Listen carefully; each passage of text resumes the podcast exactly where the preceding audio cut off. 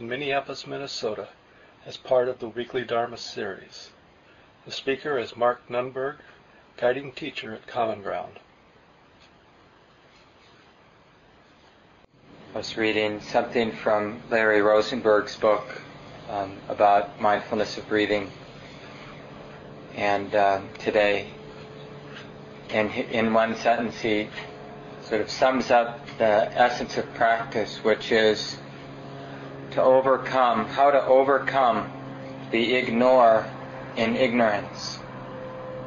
And so you might notice that in our daily life and sitting practice that the real hurdle in practice is that we, out of habit, we ignore so much of what's going on in any given moment. It's almost like the mind has a filter and it, it just assumes that 99% of what's arising and passing in the moment is not of, there's really not much to learn from it. So it just filters it out. And then whatever it does focus on, whatever it does know, it immediately takes that moment of knowing and turns it into a concept. So it interprets that moment of experience and creates a concept to represent that experience. And then, as you probably have seen in your own mind, generally speaking, one concept, one moment of thinking leads to another moment of thinking, and another moment, and another moment, and on and on like that. So practice is uh, how to relate, how to be in a moment where we're not ignoring how it is. And so lately I've been talking about mindfulness as one of the eight steps in the Buddha's Eightfold Path. So he laid out the path of awakening, the path that he said anybody who's going to have deep insight, whether they're a Buddhist or it doesn't matter who or what you are, that the, the basic path of a human heart gaining understanding, developing understanding, it unfolds in a particular way. And he described it in eight terms, but you could, of course, describe it any number of ways probably. But it would probably involve the same process of moving from ignoring to not ignoring. You know, not seeing to seeing. And so lately I've been talking about the path of mindfulness. And uh, in the past few weeks, I've talked about mindfulness of the body, which includes the five physical senses. And then the other places the Buddha emphasized establishing mindfulness have to do with the mind. So he talks about four foundations or four establishments of mindfulness that we cultivate mindfulness of the body, sensation, seeing, hearing, smelling, tasting, and then mindfulness of the mind. And specifically, mindfulness of feeling tone, the presence of pleasantness, unpleasantness, or neither pleasantness nor unpleasantness, which we often call neutrality. And then mindfulness of the mind, which I've been talking about just the last couple of weeks. And then in the future, I'll talk about mindfulness. Sometimes it's translated as mind objects, which doesn't really help much. But it's, I think, best understood as mindfulness of how the mind, where the mind is leading. Is it skillful or unskillful? So, in terms of mindfulness of mind, probably the easiest way to get a handle on what that means in, our, in a very direct way is we're simply learning to see the mind as a natural phenomenon.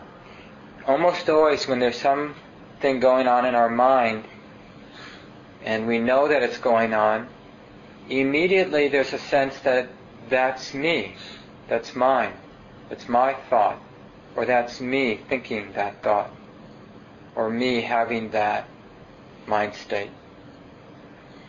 So, to even begin this contemplation, mindfulness of mind, we have to be able to um, have enough confidence that the mind can be seen as an object, just as a phenomena.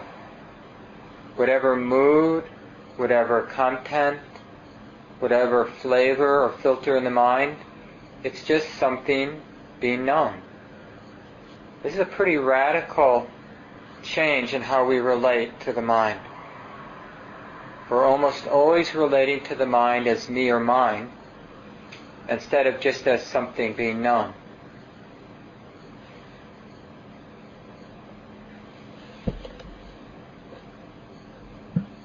So we're not knowing the mind to judge it or to fix it, because that we understand. Like anger is in my mind, and I see it, and because it's my anger, because there's an identification with the anger, then of course I want to fix it if I'm somebody who thinks anger is bad. Or if there's something beautiful in my mind, like if there's a lot of gratitude in my mind, then I might take a hold of it like, boy, I'm, I'm a really beautiful person because I'm sitting here with a lot of gratitude.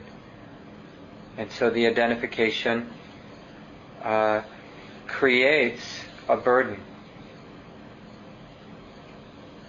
So how is it that we can have a mind state and see it as just something like a phenomena? How is that possible to see a mind state as a natural phenomena, as something happening in the moment?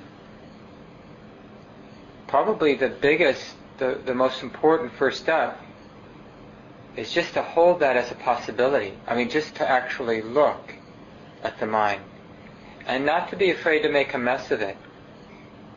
In a way, we don't even necessarily know where to look. Like, where is the mind? How do we notice the mind? How do we even get a sense of what the content or qualities that are present in the mind? So there's an important trick to this. And, and I really advise people to use the trick.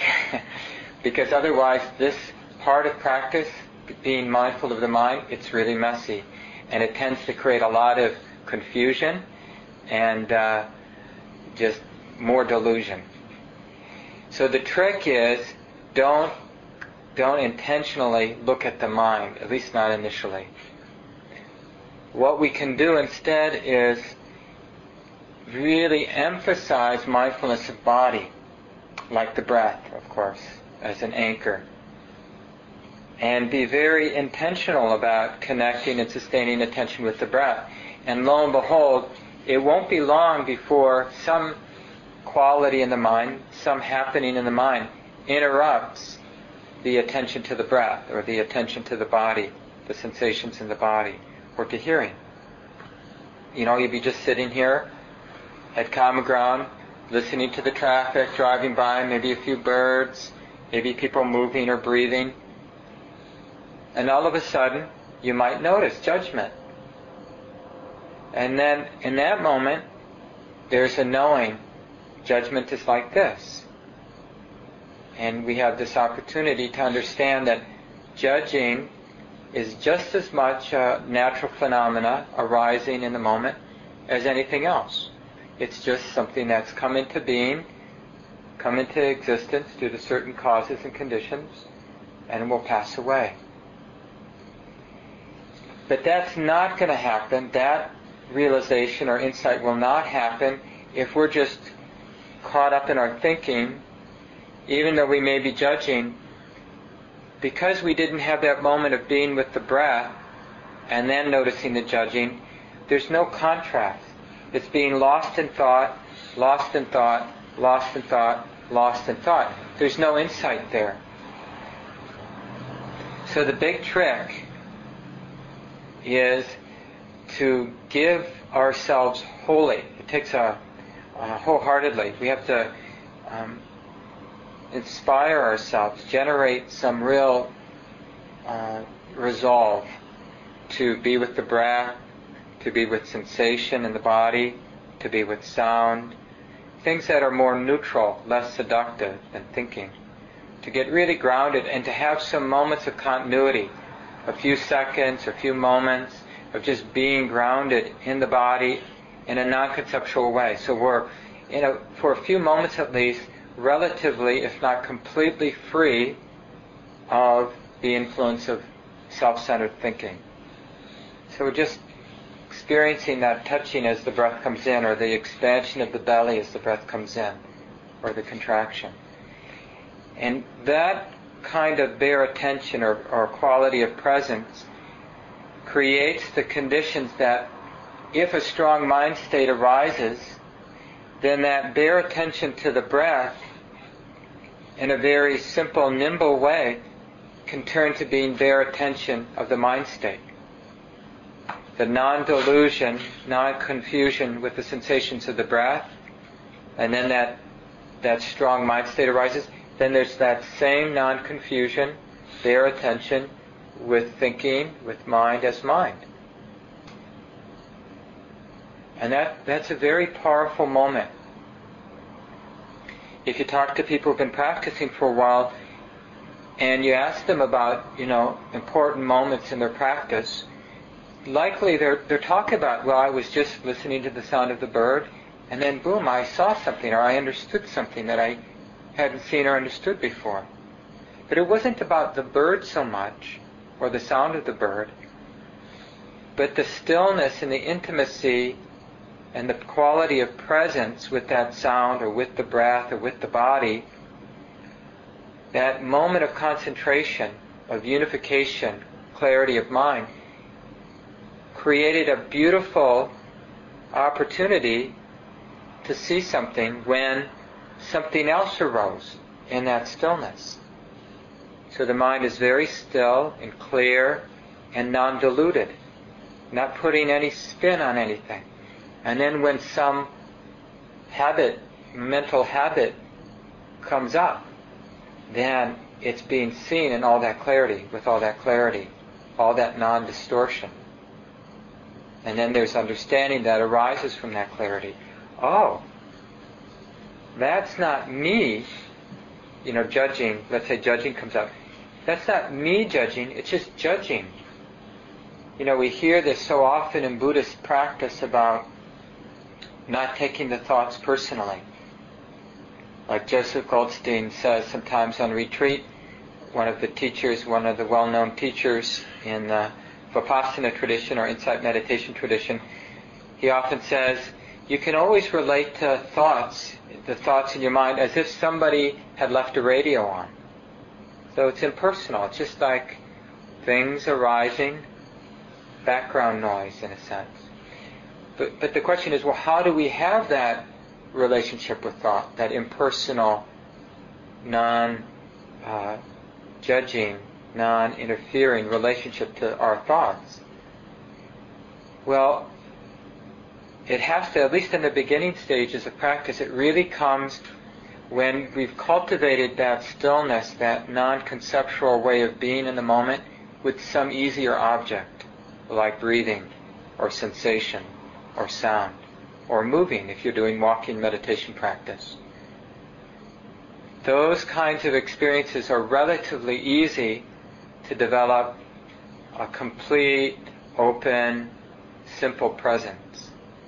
So we're not interpreting, not judging, not thinking about the experience, but just feeling the leg moving, feeling the breath coming in, hearing the sound.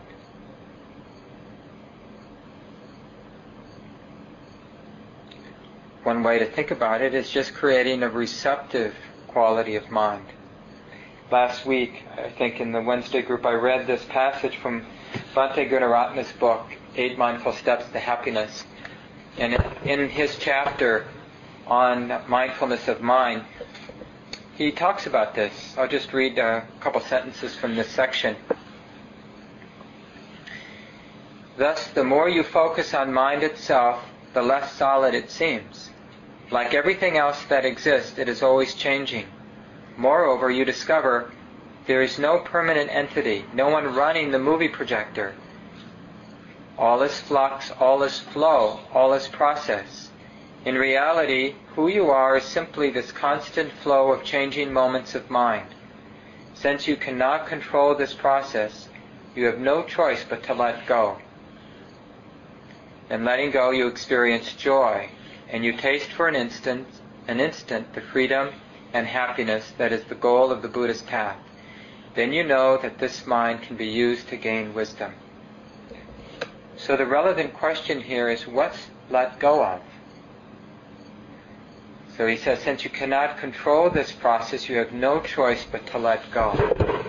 So again, just go back to that sort of how I set that up. So we're just sitting, let's say, in meditation practice. You just say we have a few moments of continuity of awareness with the breath. So if you're feeling the breath in the belly, it might mean that you're just feeling the abdominal wall expanding. Doesn't mean you're thinking about abdominal wall. Doesn't mean that there's the word abdominal wall in the mind.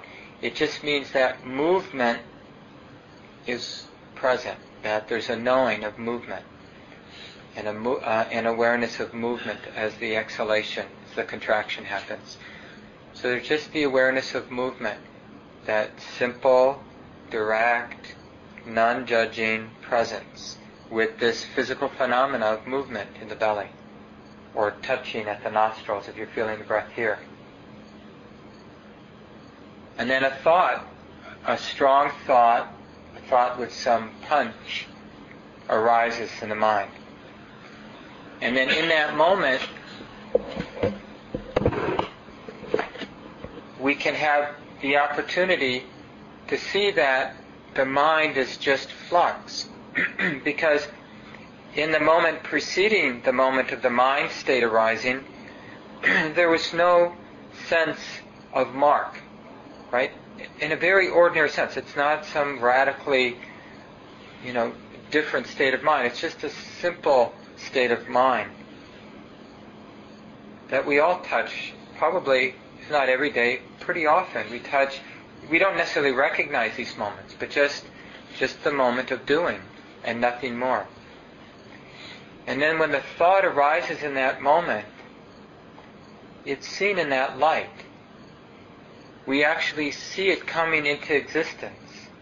So what is the moment before judgment? And then all of a sudden judgment arises. And we see how it arises not because Mark is judging something, because it arises due to impersonal causes and conditions, we understand right in that moment of seeing it, we understand it's not Mark who's judging. That that moment of judgment arising in the mind is different or independent from the sense of Mark. It doesn't need a sense of Mark. It's just arising due to causes and conditions. And it also passes away due to causes and conditions. So when Bhante Gunaratana talks about the inevitability of letting go, what he, I think what he means here is that the causes for identification aren't there when the mind is clear. So when the judgment arises, you know, the thought like, you know, he shouldn't have said that to me. Or why did he say that? Why did our president say this? You know, or why did my spouse or partner say this to me? You know, what was she thinking? So there's some kind of judgment there. But when it arises in that empty, that mind empty of self-centeredness, so we're just with the breath, then that there's no uh, sense of self to claim that thought. So it arises as an impersonal phenomena, a natural but impersonal phenomena. And that's called insight because we start to have a brief, simple experience of thought being impersonal, meaning it's not Mark who's judging his partner, it's just judgment arising. And that judgment is arising because certain causes and conditions have been set in motion, and in this moment, the conditions were right for it to arise as this mind state or as this thought. So what happens is, in a sense, we're letting go or we're not creating identification. There, there's no identification with the mind state. And this is really important because freedom or enlightenment doesn't mean that judging doesn't happen in the mind, or aversion doesn't happen, or greed doesn't happen. The growing freedom that people experience in the practice is that we're not identifying with those mind states when they come up. This is the real fruit or value of practicing mindfulness of mind. It's one of these amazing things, you know, we live every moment of our waking life, we're living with mind. I mean, that so much of our existence is the experience of mind. But how many of us have systematically underta- uh, undertaken the study of mind? I mean, it almost sounds a little strange the way I'm talking, you know, that we should actually be interested in how it is that various mind states, moods, thoughts, how it is that they come into the mind. So there's a kind of arrogance that we know already. Well, they're my thoughts. You know, why should I look? It's my judgment. You know, it's my gratitude. It's my whatever. We don't have that uh, humility or that sense of like we're just beginners in terms of understanding our predicament as a human being with a mind. We have so much surety or confidence in our delusion.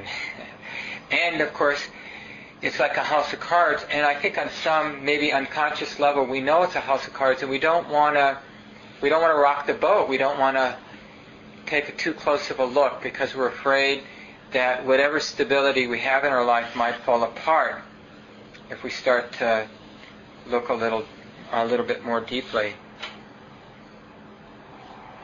There's a wonderful book you can either purchase or uh, just get off of the internet. It's available in PDF form on the internet. It's um, Bhikkhu Bodhi's book called The Noble Eightfold Path, The Way to the End of Suffering.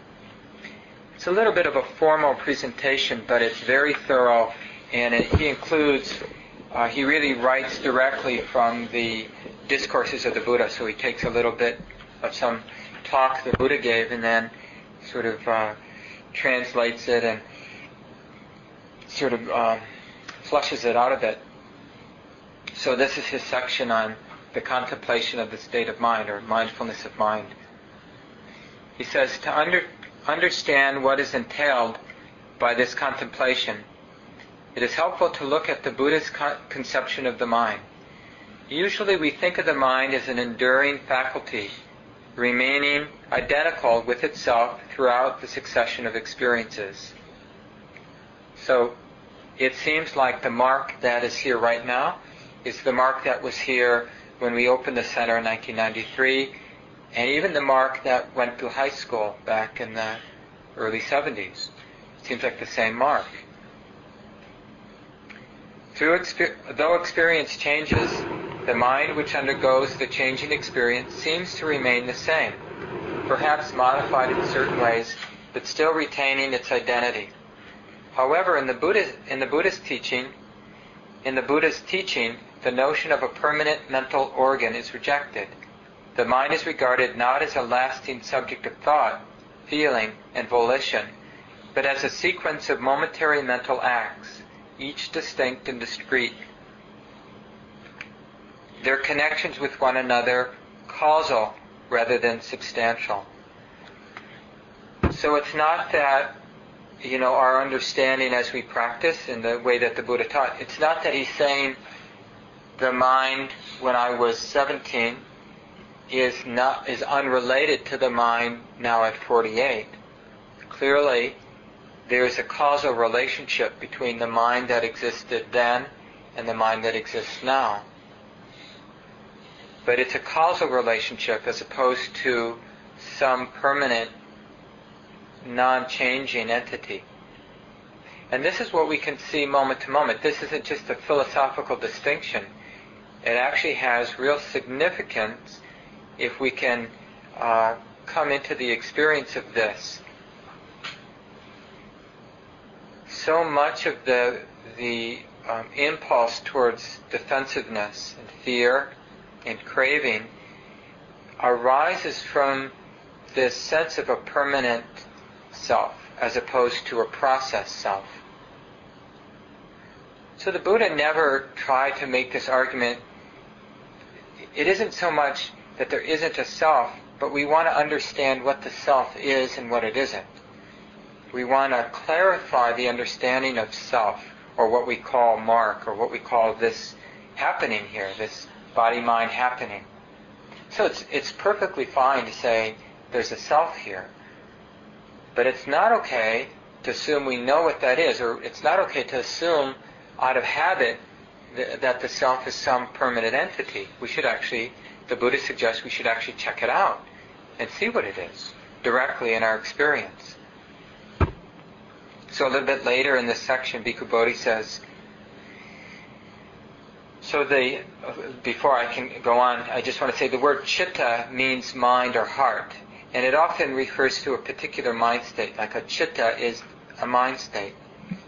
So chitta doesn't refer to some permanent thing like my mind, because its mind state is particular to each moment. Does that make sense? Because it's even that word my mind suggests that there's something continuous. So it's better to understand the mind as mind moments or mind states. There's a mind state now. This mind state now is related to my mind state 10 minutes ago. But it's a com- completely different happening, this mind state right now. And as the attention becomes more subtle, we really see how moments change. I remember times when my mind was quieter, like on a long retreat, and I'd be taking a walk. I can remember these moments quite clearly, where I'd be just walking, and uh, there'd be a moment of knowing, and then there'd be another moment of knowing in the next moment. And even though that moment looked a lot like the preceding moment, there was a very distinct, clear sense that this moment was a completely different moment. And I know that sounds a little silly or kind of like so. but as an actual experience, it's like uh, the actual, the effect of the actual experience is this is a moment, and then the next moment being known, it's like a completely different life. So when when there's the knowing of the next moment, there's an understanding that goes with that that this moment, this experience, this existence in this moment, it's a different existence than the preceding one. It actually feels like a different life. It has that experience, like it's a rebirth. And that, and again, that's not a philosophical statement for me.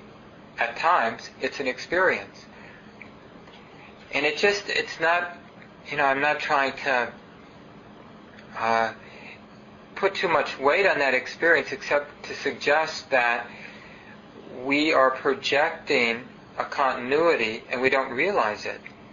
And actually, this process of arising and passing is quite profound and ongoing, moment to moment. It doesn't just happen when we physically, the body physically dies, and then there's a very distinct ending. But moment to moment, there's an ending. And we can even understand this intellectually, because how do we go from one moment to the next? I mean, nobody in the room would argue that this moment is different than the preceding moment. But how do we actually get from one moment of experience, which is different than the preceding moment? Right? Is that a, is it a continual changing, in which case it means that there never really is a moment because it's always changing? Or does one moment come in and then end, really end, disappear, in order for the next moment to be? So you understand that even as an intellectual exercise, we get how, in order for there to be change, things have to radically end for something else to come into existence. And the more we develop the quality of attention, the refinement of attention, the more we begin to experience this. The more we begin to experience it, we have no choice, but as Bhante Gunaratana said in that section I read, the mind just lets go. What does it let go of? It lets go of identification, attachment, holding, gripping, grasping. It lets go of any of its sense of self-importance. Because the self-importance arises because we think there's some continuity to self. But the more we're living with this experience of, of self as process, it's really doesn't, it's not conducive to self-importance, self as process, self as change. It just isn't. So I want to read a little bit more from Bhikkhu Bodhi's book, if I can remember where I left off. Okay, so when a particular chitta or mind state is present, it is contemplated merely as a chitta, a mind state. It is not identified with as I or mine, not taken as a self or as something belonging to a self. Whether it is a pure state of mind or an unwholesome state of mind, a lofty state or a low one, there should be no elation or dejection, only a clear recognition of that state. The state of mind, the state is simply noted, then allowed to pass without clinging to the desired ones or resenting the undesired ones. And we really start to see this when we understand the mind and body, of course, as just this unfolding process. It undermines self-importance. And so it doesn't really matter because even if something really unwholesome is coming into being like a lot of greed or lust or a lot of hatred or anger, we understand, you know, it's just this ongoing process of change. And it will bloom into, you know, anger and then it will fall apart and something else will arise and change. And the reason we're afraid when depression or anger or greed comes in is that as a from a point of view as a self, a permanent self, when it comes in, we think that defines who I am. Oh, I'm a bad person because I have a lot of lust or greed, or I have a lot of irritation. But when we have a different understanding of self as process, it's not such a heavy thing when greed or anger comes in. Because we understand the naturalness or the lawfulness of it arising and that it will fall away in due time. It doesn't define any permanent entity. It's just a natural unfolding, just like bad weather blowing in. And then it will change, and it will be a beautiful day eventually.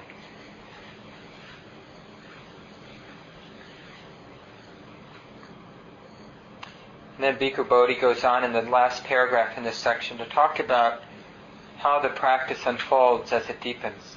He says, as contemplation deepens, so as the mindfulness of mind deepens, the contents of the mind becomes increasingly rarefied. The irrelevant flights of thought, imagination, and emotion subside. Mindfulness becomes clearer. The mind re- remains intently aware, watching its own process of becoming. At times there might appear to be a persisting observer behind the process. But with continued practice, even this apparent observer disappears. The mind itself, the seemingly solid, stable mind, dissolves into a stream of chittas, mind states, flashing in and out of being moment by moment, coming from nowhere and going nowhere, yet continuing in sequence without pause. So it's just one thing leading to another. It's exactly how we understand things in a gross way, in a conventional way. But what we're doing is we're taking this sort of commonsensical understanding about how life unfolds, and we're seeing it directly, moment by moment, as also operating in the mind.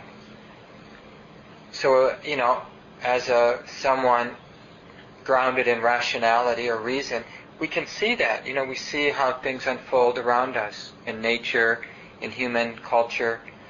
But we don't take that same sort of quality of investigation or interest, curiosity, and look and see how our mind is operating with those, with that, under those same laws, basically, of cause and effect, of conditional, of conditionality.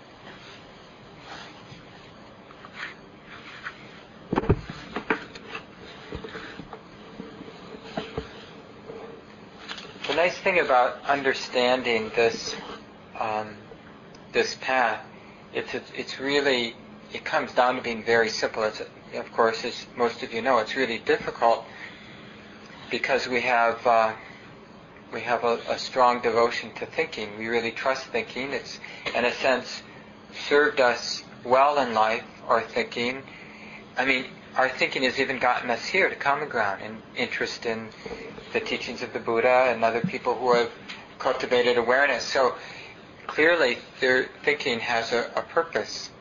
It even has a purpose in Dhamma practice and Dharma practice. But it has real limitations. It like can bring us to practice, but once we begin practicing, it actually is a problem. This devotion to thinking or this dependence on thinking. So there's this nice discourse or talk that the Buddha gave. This is a translation. It's a the way this one monk, he's a Westerner, but he translates in a little bit of a flowery way. But I'll just read it. Um, it's a really I like this passage a lot, and it's entitled Beyond Faith. There is a way, practitioner, by which a practitioner, without recourse to faith, to cherished opinions, to tradition, to specious reasoning, to the approval of views pondered upon, may declare the final knowledge of sainthood. Rebirth has ceased, the holy life has been lived, completed is the task, and nothing more remains after this.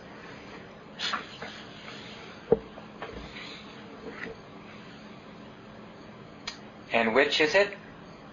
Herein, practitioners, a practitioner is seen, has seen a form with her eyes, as if, and if greed, hate, or delusion are in her, she knows there is in me greed, hate, delusion. And if greed, hate, or delusion are not in her, she knows there is no greed, hate, delusion in me. Further practitioners, one has heard a, if one has heard a sound, smelled a odor, tasted a flavor, felt a tactile sensation, cognized a mental object, idea, and if greed, hate, or delusion are in him, he knows there is greed in me, hate, delusion in me. And if greed, hate, or delusion are not in him, he knows there is no greed, hate, delusion in me. If she knows that, if, if, and if she thus knows, O practitioners, are these ideas such as to be known by recourse to faith, to cherished opinion, to tradition, to the approval of views pondered upon? Certainly not, Lord. And are and these not are these not rather ideas to be known after wisely realizing them by experience? That is so, Lord. So, in simpler terms, simpler words, I think what the Buddha is saying is that the way to have this understanding is through experience. It doesn't really do much good to hear it and to believe it, but we want to actually see in our mind in any given moment whether greed, anger, or delusion is present, or whether non-greed, non-anger, non-delusion is present. That was the homework I gave last week. And it's really important to, to be open to the possibility that you can see this directly in your mind. I remember so many times in my practice a wave of real uh, wholesome happiness arising when I could see a wholesome mind state as a wholesome mind state. To just have that clarity, this is a wholesome mind state. And the great happiness when I see an unwholesome mind state and just know without confusion, this is an unwholesome mind state. It is so transforming to have that simple moment of awareness. We're so often, almost always, confused or deluded by our mind. We're so in the habit of being in a reactive state to the mind. We don't have that stability and that quality of bare attention, that non-conceptual knowing. It's just rare. So when we have it, and we have it in a moment when a, a very strong or clear mind state is arising, it's a really powerful moment of insight to understand this is a mind state and it's like this. And to discern, well, this is an unwholesome mind state, meaning if there is identification, it's going to lead to suffering. Of course, mindfulness of aversion isn't an unwholesome mind state. But there's an understanding that if identification is allowed to arise, this leads to suffering. We just see it. It's just a, it's like we get it in that moment.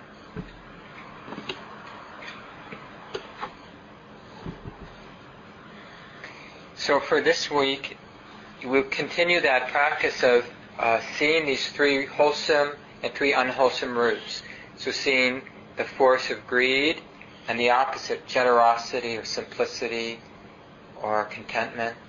Seeing the force or habit, mind state of aversion and the opposite of kindness and acceptance and patience. Seeing the force of delusion, the clouded, cloudedness, uh, dullness, restlessness in the mind, and the opposite, that stability and clarity, that sort of unflappable, unshakable quality, mirror-like quality in the mind. Just to get to know these six states, and and then the additional part of the homework this week is to notice how knowing any of these six states, how it actually changes the mind. It sets something in motion. So when we really clearly see aversion, notice how this, the clear seeing of aversion changes the mind. Because remember, I'm saying, you know, there is, you know, we haven't, we're, we are having an experience. So in that sense, it's fine to designate that process of having an experience, give it a name. That's mark. That's the process of being mark, right? So how is it that mark has the experience of suffering or happiness? Well, we want to understand how that suffering unfolds. And we begin to see that when there's mindfulness of aversion, we avoid suffering states. When there's not mindfulness of aversion, we fall into suffering. It's very clear. When there's mindfulness of wholesome states, those wholesome states are strengthened. When there's mindfulness of unwholesome states, they tend to be undermined and fall away more quickly. But we want to see it directly, how mindfulness of the mind, what it leads to. Is it, is it a good thing to cultivate? Or is it a not good thing to cultivate? Is it something to take refuge in? Or not something to take refuge in? So I'll leave it here so we have time to check in with each other. If you have any thoughts you'd like to share, maybe experiences from your own practice, mindfulness of mind that you'd like to share with the group, or any questions about the talk? I have a question. How does someone practicing mindfulness approach things, mind states that, that go on for years, like uh, grief, death, where it's a well-established uh, process and people all acknowledge the fact that it, it has certain qualities and it lasts over a certain length of months. It's, it's actually a mind state that arises and you can and it's predictable in that you know it'll it's going to come up over and over again over a series of time. In fact, it's been ritualized Mm-hmm. and, and very established. How does someone who's a deep uh, practitioner of mindfulness deal with a state they know is going to reoccur over and over again for a, quite a long period of time? Did you hear Jim in the back? Well, I think the first thing we'd want to do is not assume that it's going to reoccur, just to keep an open mind, because we don't actually know if it's going to reoccur. Um, so, part of the way we approach any moment of experience is with that not knowing. I mean, what we do know is that it is like this now, and and not to try not to bring anything else, uh, any other expectation. So it's like this now, and you know the basic practice of bare attention or mindfulness is it's in the service of intimacy. So um, there are thoughts and images associated with that feeling of grief, with the sort of visceral or energetic quality of grief in the body, in the mind, and uh, the the practice is not to push away the images or the thoughts, the story, but not to be confused by it. And the, what I mean by not being confused by it is to understand that the story, the words and images in the mind, that they're just words and images in the mind. They're just words and images being known here and now in the present moment. And this feeling, this visceral feeling maybe of weight or heaviness or however it's being experienced, it's just what it is. It's just that experience of subtle or not so subtle sensation here, now. And it's like this.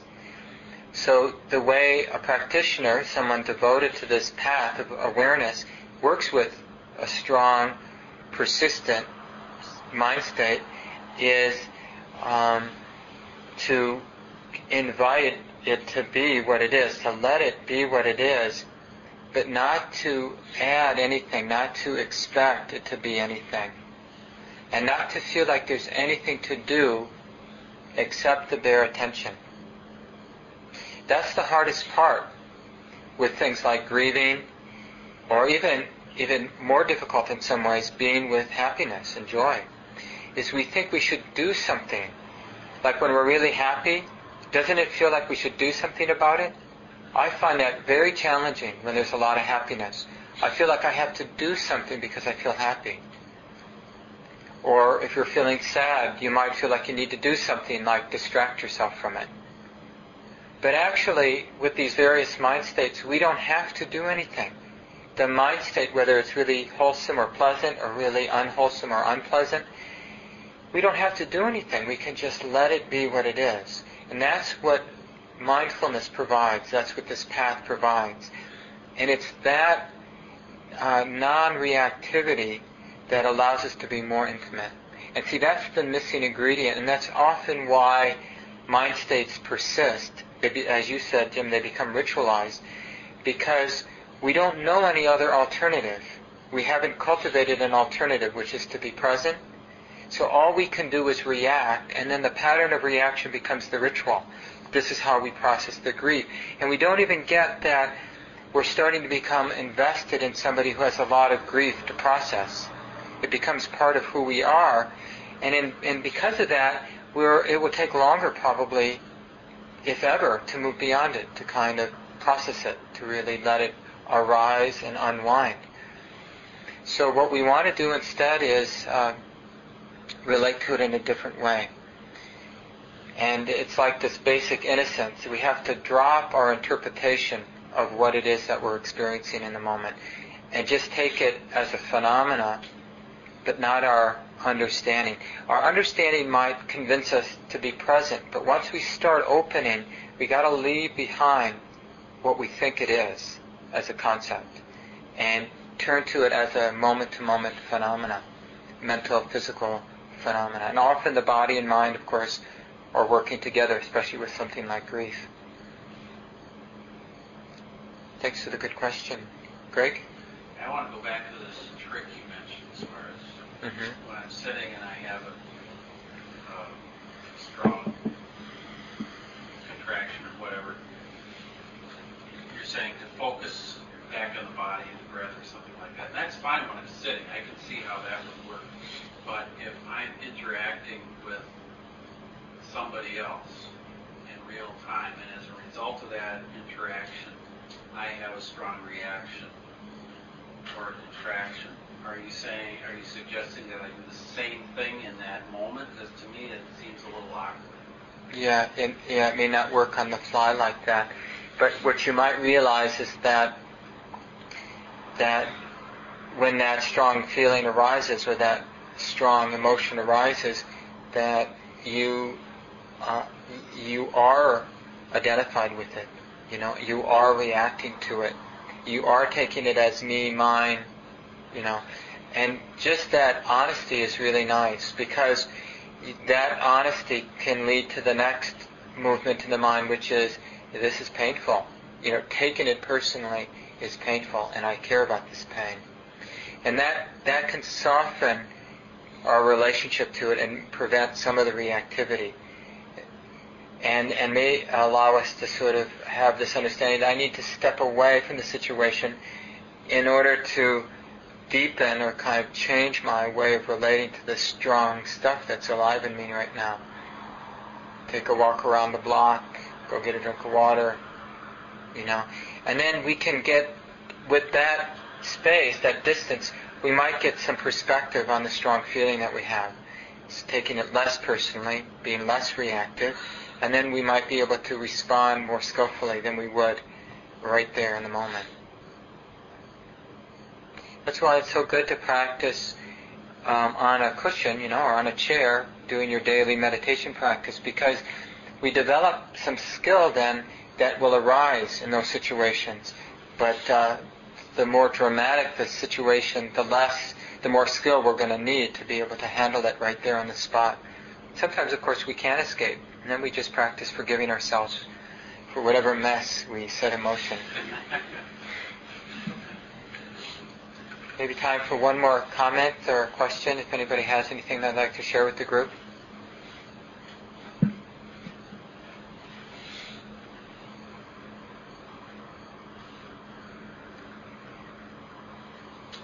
So try to remember this week um, to catch, if you can, how being mindful of mind really does something powerful. And the purpose of seeing that is to gain confidence in the practice. We really want to see how transforming it is to have a moment, and it just it can just literally be a moment or a couple mind moments, presence, mind as mind how, how really potent that is in terms of deepening understanding, creating other possible ways of responding to the moment that wouldn't otherwise be there.